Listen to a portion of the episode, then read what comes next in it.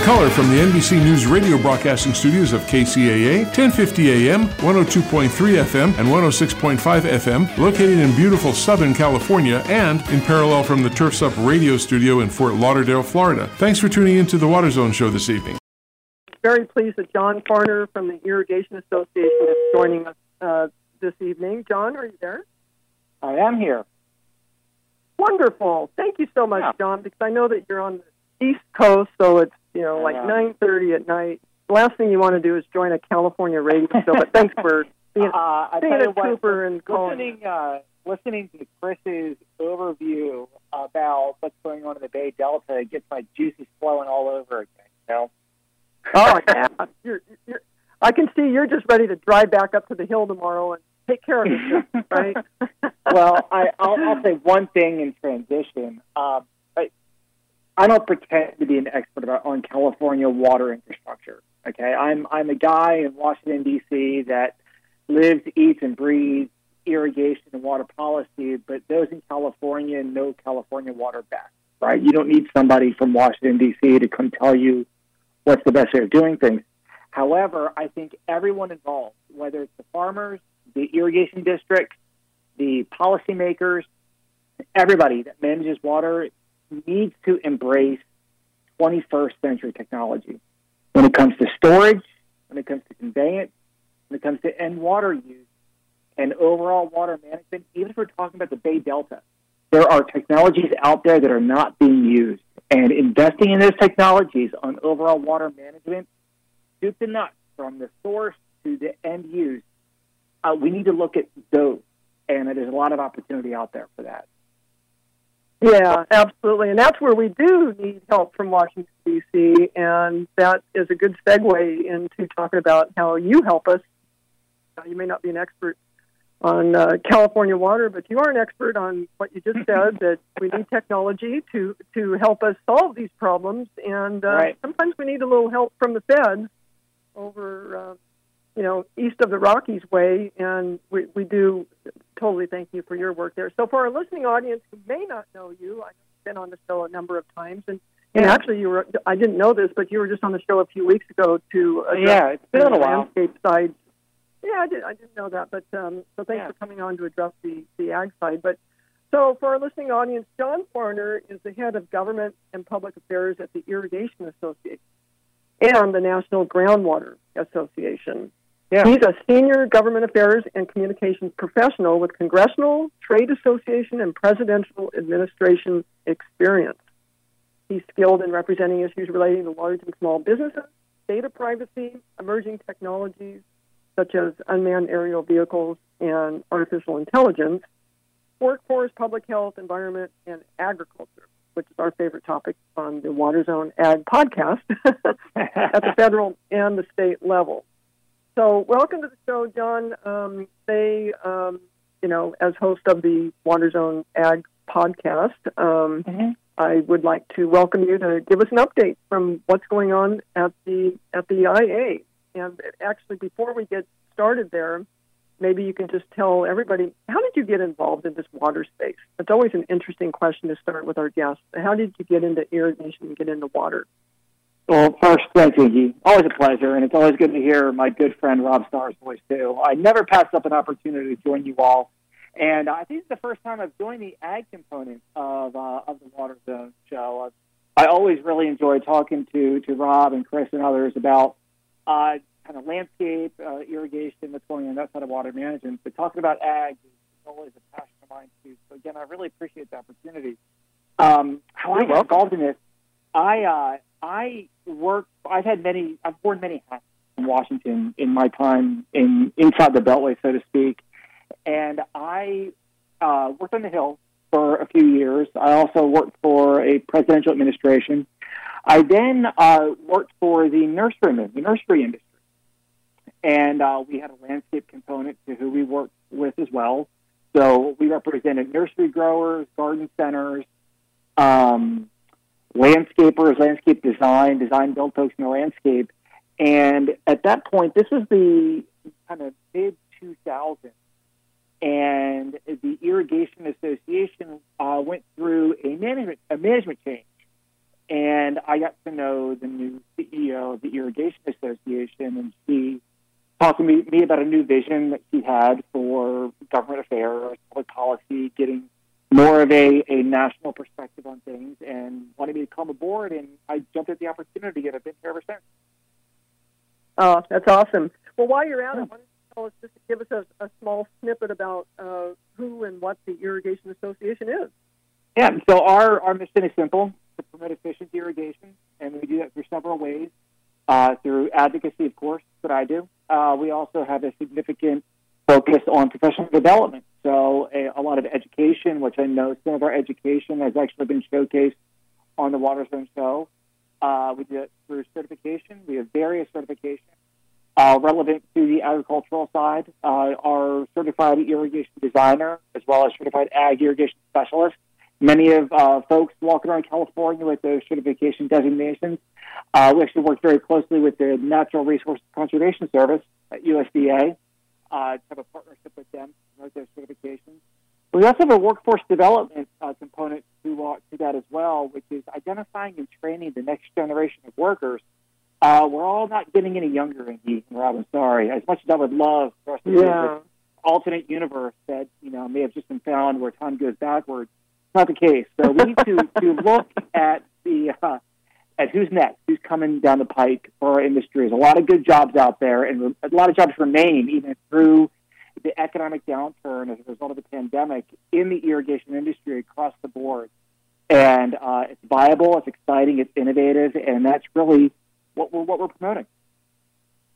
Yeah, you know, the workforce development I think is so important because of what you said earlier. We need to adopt new technology, you know, at the infrastructure, at storage, all the way through on farm, uh, especially um, irrigation efficiency. And we need competent people who can technology. It doesn't run itself, you know, at least not yet. It, you know, we, exactly need educated right. people that and, and it's a new sorry, it's a new kind of education. It doesn't necessarily be a four year degree. Maybe it's a three year degree, or maybe it's an IA degree or an IA certification. But it's great. It's a great job. It's a great career. You know, I I think you know if we could just attract more people into irrigation, they would really enjoy that as a career. Uh, you can touch everything. Well, you get to touch machines. You get to touch uh, robots. You get to touch uh, technology, cloud-based technology, the Internet of Things and you're working with uh, our most one of our most precious. I'll say air is a little bit more precious, but one of our most precious resources, and that's water. And you to to manage that, and you combine all those together, and you have this, this output that is food, that it's plants, and these things that are living and growing. It's actually not only really relevant to our society; it's it's a rewarding job as well. I've always, well, you know, I've always felt uh, really good about this industry because we grow food and it's really fun to grow food. It's really fulfilling and filling sometimes too. Sorry. well, you know, we're we're not only in the water agency uh, world, but irrigation and landscape. We're all going through what's called the gray wave because there's a lot of experts who have been in this industry for years, and they're all starting to retire. And we got to create a new way. And one of the things, the great things that the IA does, is put on these classes and certification courses so people can come into this industry. And uh, as I said, it's great paying jobs, great everything.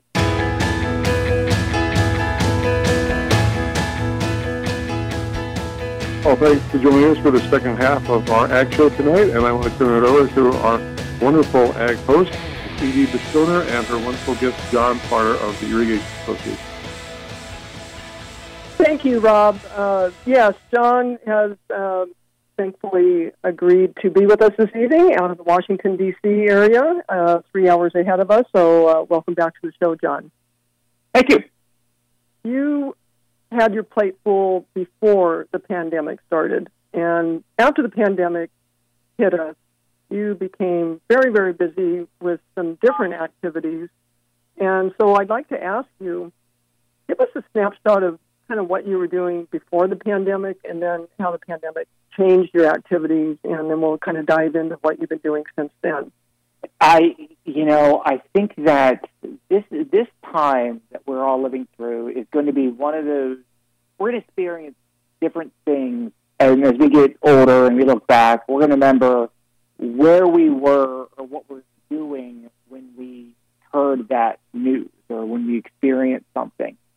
And Yeah. um, we had just, the IA had just finished up our legislative fly-in. We had about 20 folks, 25 folks in town in Washington, D.C., talking about water policy, uh, promoting ag irrigation, um, promoting different aspects of water policy in Washington, D.C. that first week of March. In fact, we were on the Hill when the first coronavirus relief bill wasn't really a relief bill, it was funding different aspects of coronavirus testing and uh, planning.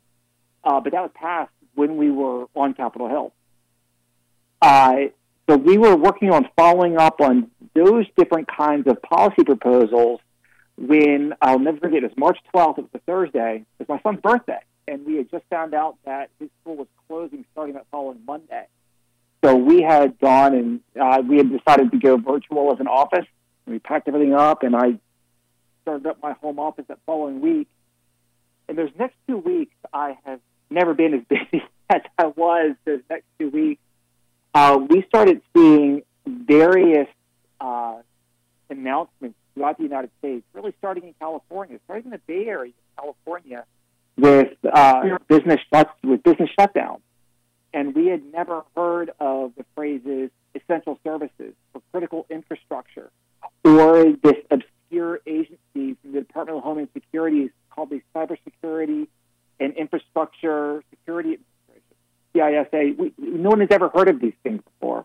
And all of a sudden, we were in, in a scenario where, uh, on a landscape side, I'll start there, we were being shut down to the point where, in some states, our, our members, members of, of, my, of our association, being pulled over for going out and doing work. And they could have been doing work on a backflow prevention device, which is essential that, to ensure you have clean water coming into your house. And it was just the Yeah. time that no one, no one was really used to. So as we continue to work on those policies, ag, fortunately, ag irrigation has always been under critical infrastructure. Agriculture production, all of the businesses that, that support ag production have been critical infrastructure. There's some confusion up front, but we really put some resources after we got done the, the triage with the landscape side. Put a lot of our resources into the ag side as well, especially when we started seeing what was going on with the disruption of the distribution channels and seeing all the fresh fruits and fresh vegetables that were going to waste. And it, and it was it was a problem. So we began working with Congress and talking to them about alternative solutions, to do, what to do with this product, because we needed our ag distribution channels to stay relevant, to stay to stay current, to stay viable, and that that that effort continues today. Yeah, I mean, it was just it it, still is an unprecedented um time where our food uh, distribution system has been disrupted. Instead of going to you know big you know from the farm to big mega distributors to other distributors and eventually maybe to larger institutions where people get fed. Now everybody's at home, and it's Mhm. hard to get all that food to the grocery stores and to the people. So Yeah. I I know that there's a number of programs that you've been working on to help with that, and I'm very thankful that that you've been successful in doing that. Yeah, I, and people don't necessarily, and I know we may be, uh, I don't know if you're going to be talking about this later, but people are realizing more now where their food comes from more than ever. And it's a horrible way of realizing it and what's going on with uh, Right. meat production plants. Or realizing that the majority, over half of our fresh fruit and fresh vegetables, don't end up at the grocery stores. They end up in schools. They end up at resorts, hotels, restaurants. They end up in those areas. Right. And Right. that is the significant disruption to our distribution channels. And it's not, it's just how fragile we are as an economy and as a society because we just can't flip a switch. Something as simple as we don't have the packaging for those products to go to grocery stores, to go to the, and to the homes. I mean, something as simple as that is tripping up a lot of what we're doing on the distribution side of things. Yeah, the, the grocery store shelves are empty, and yet the school uh, cafeteria, you know, all the food that would have normally gone to a school cafeteria, which is packaged differently, you know, granted, rotting. So what, what a conundrum. But I, I, I, from what I understand, there are now, you know, programs in place to take that food and box it or package it differently to make it suitable for the general public. Yes, yes, and the USDA has been everybody's been put in a unique position here. Even uh, the Small Business Administration, again, a, a, a program administration, an agency that not many people think about. You know, the Small Business Administration is a sleepy little agency in Washington D.C. that is a fifth, sixth, seventh thought when when people work with Washington. However, they yeah. are in the spotlight now. They even have more loans in the past two months than they have in the history of the agency. it's a state small yeah. business, and and a lot of those are, are thankfully now available to agricultural growers, to agribusiness. Uh, but yeah, even having USDA come in and look at financing the purchase of uh, different products rather than going to waste and looking at ways to box up this these products and ship them to places where they are needed, whether it's food banks or grocery stores or other venues where they do have a shortage. Uh, those are all programs that took a little time to get up and running, but they're but they're now you know they are up and running and they're beginning to work. Well, that's great. And I, you know, I've been following your weekly updates to the industry. And I don't, I don't know if you mentioned uh, at the beginning how many companies the irrigation industry, or the, I'm sorry, the Irrigation Association uh, its members uh, who it represents, but it's you know it's a lot. You know, it's like mm-hmm. A thousand or yeah, we yeah we have a, yeah, we have about 16, we have a 16, 1600 member company, and uh, yeah. because we're a trade trade association, the companies are members. So and we treat. I'd like to think we treat. I hope we treat every employee of those companies as if they were a quote member of our association's family. But yeah, it's a we're we're not a small association, but we're not we're not huge. We are we are just the right size.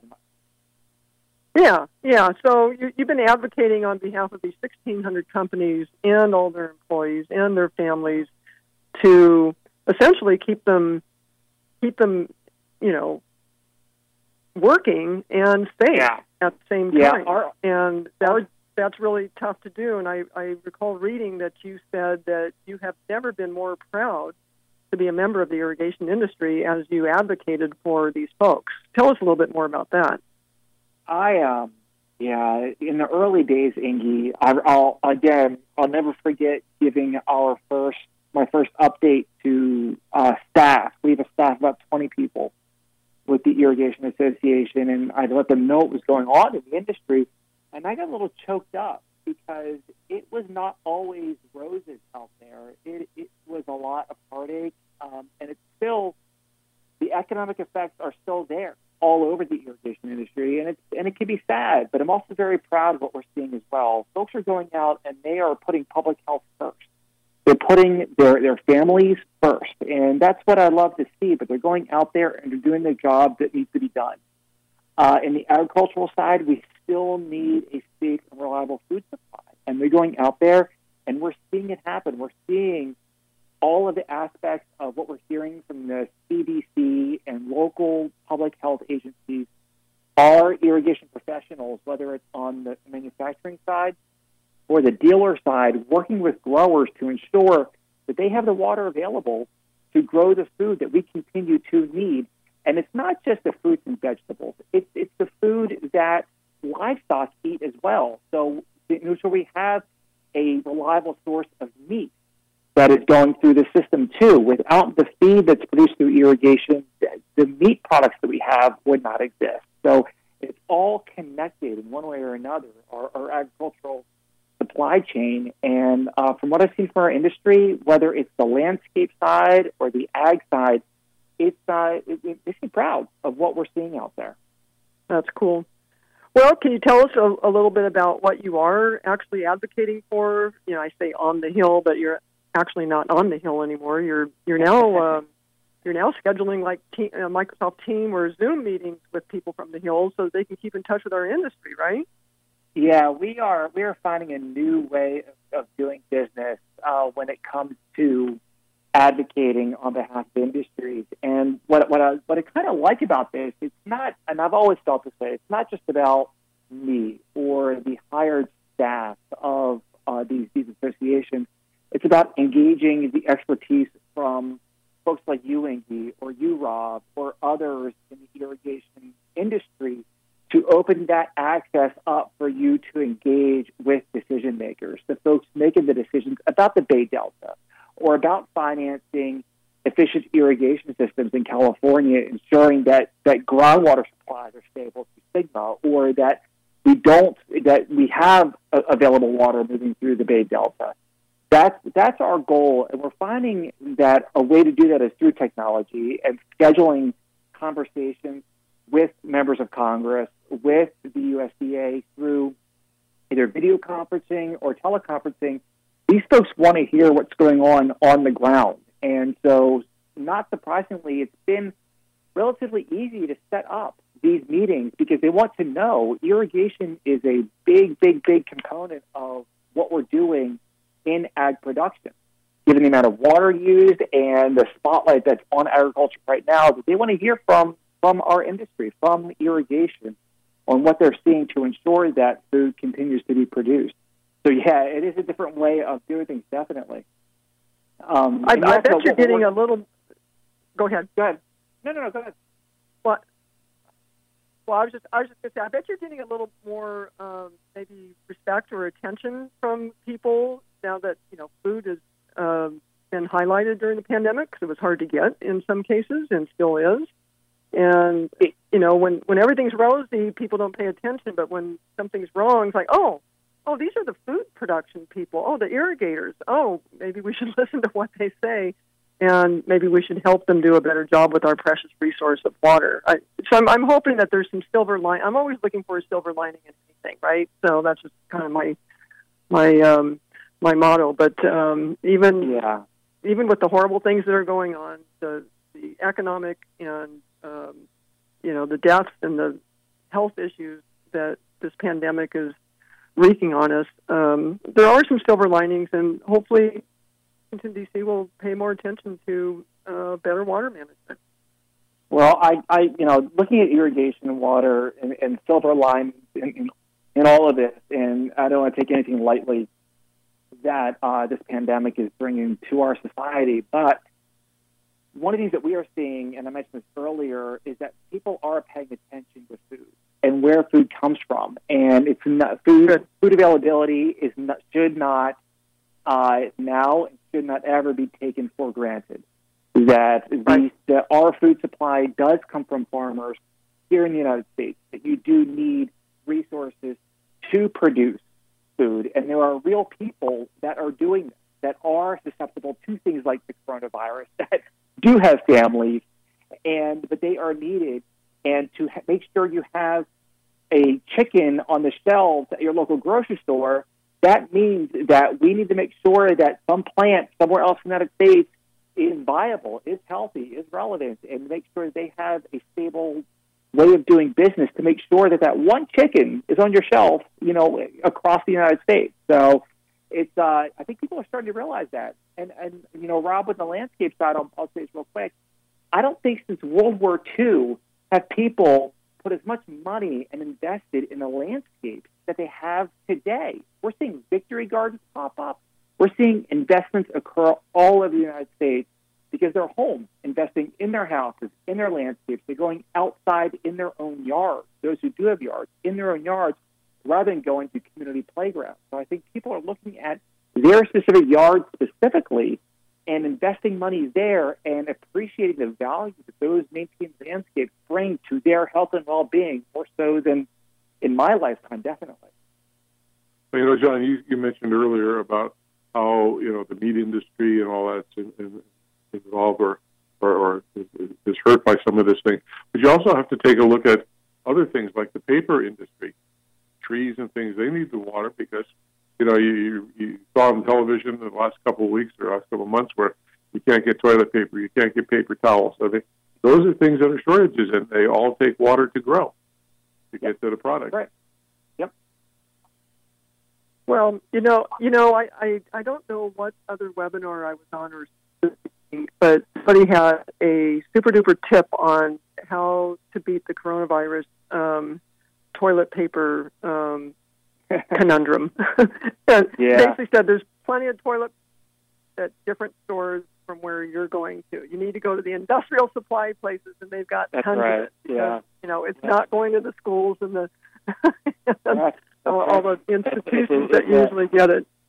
But That's again, funny. Rob has a good Rob has a good point. Whether it's um, a shortage of the actual product or again a distribution channel issue with moving it towards the commercial to the residential side, it's that value of, of not taking things for granted. That you you're going to go to a grocery store, you know, paper towels, it may not be there, and knowing where those come from, knowing how our nation's supply chain works and where things come from, that's that's very important. It's very it's very important knowledge. Yeah. And more, uh, you know, I think I think we should be more appreciative of the frontline workers in ag supply that um, you know there are, unsung heroes today, and hopefully the silver lining is that we'll take better care of them in the future too, and, and in particular uh, the meat packing situation. You know, I think this is uh, shined a light on an industry that was kind of hidden before, and now there's more of it in the news because those are the folks that are are falling to the virus. So, I I, I hope that we have some um, better worker protection, so that you know when we irrigate our crops to the animals to create meat for our tables, that we're not forgetting that the people who are working in these plants um, need to be protected too.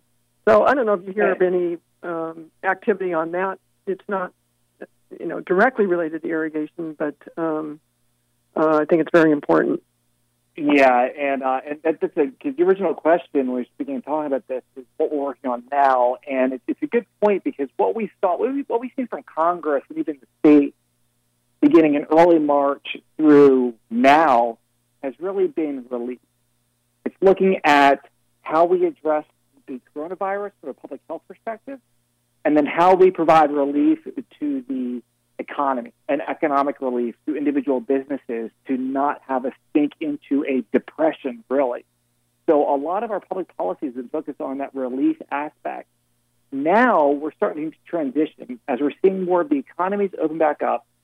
We're seeing public policy move towards a recovery perspective. Like, okay, Mm-hmm. we have we have the base right now. We have where we are. The economy is beginning to open back up.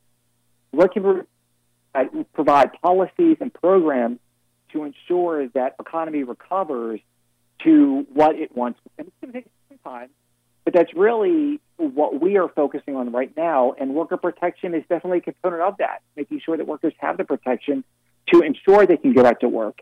A good case study is what we're seeing at the amusement park. I know that um, California may not be there yet, but Florida's just announced how their inter- their you know, amusement park industry is going to open back up. The safety protocols that are in place not only protect the individuals working there, but also the people that are going and what needs to be done. And so we're seeing the same things as hotels and restaurants open back up. It's the same kind of thing. And that's it's really what we're looking at now is ensuring that these policies are in place because the last thing we want to happen is an agricultural irrigation dealer who are small businesses, but, but they know how to do irrigation.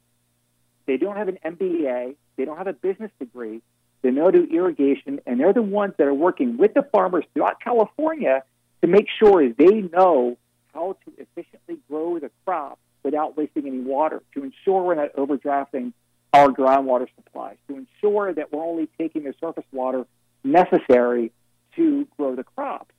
However, those small businesses are just as susceptible to the economy as everybody else. The last thing we want is for them to go out of business, and all of a sudden farmers don't have that reliable resource they can tap into to in order to grow their crops efficiently. And so it, it, that can be a spiral that nobody wants to happen. So we're looking at programs and opportunities to get that ag economy back up and rolling and to ensure that farmers have the money to invest in these technologies, that we have open markets for the ag products, the yield to be uh, exported to our trading partners, to ensure that we have uh, investments in the United States to, to sell their products as the hotels and restaurants schools open back up. That's the kind of stuff we're looking at right now. Yeah, I bet that's a tall order because a lot of the folks on the Hill, I bet, are Easterners. And last time I looked at one of your PowerPoint slides with, you know, of um, the country is irrigated, you know, not much of it is irrigated. uh, in the east versus the west. And uh, a lot of those representatives are representing states where irrigation just isn't all that important. And here we are coming in and saying it's really important because most of our food comes from irrigated ag. Are they receptive to that, or do you need to educate them on that, or is it getting is it getting any better?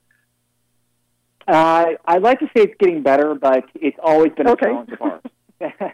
uh, with the amount, It is if you if you draw that line down the middle of the United States, 100th meridian, where it flips the Dakotas down through Texas, it cuts Nebraska. That's that's the line between the 17 western Yeah. states, with the, Bureau- the Bureau of Reclamation, and the eastern states. And you're absolutely right. Uh, a lot of even the people on the agricultural committee and the USS representatives are from east of that 100th, 100th meridian. So there's a lot of education that's involved here to make sure that if you're interested in the food stamp program or you're interested in, um, in, in that, those aspects of the farm bill, for example, that Western ag is a key component to ensure that fresh fruits and vegetables end up on a student's plate or end up, uh, you know, through the school program or, or are available for low-income families to purchase in the inner city, even though you don't represent an agricultural district. So I'm hoping Yeah, that what yeah. comes out of this is that importance of knowledge where you're looking at the reliance on where our food is grown and how it's grown and how it can be grown in the future. So that's that's really I'm hoping that's more of the case now. But you're absolutely right. That's a big challenge. Knowing where and how food is grown has always been a big educational hurdle that we've had in talking to policymakers. Well, I, you know, I've got to commend the Irrigation Association because you help do that education. I know that when I've participated in fly-ins, um, that's that's kind of how we start. Agriculture is to generate that food, not only for our country but for many other countries in the world. Especially me being a Californian, I'll trump our uh, horn about um, California's importance in that, and you know, it, it's an ongoing process. I'm glad to hear you say that it, that it is getting better because um, it does need to get done.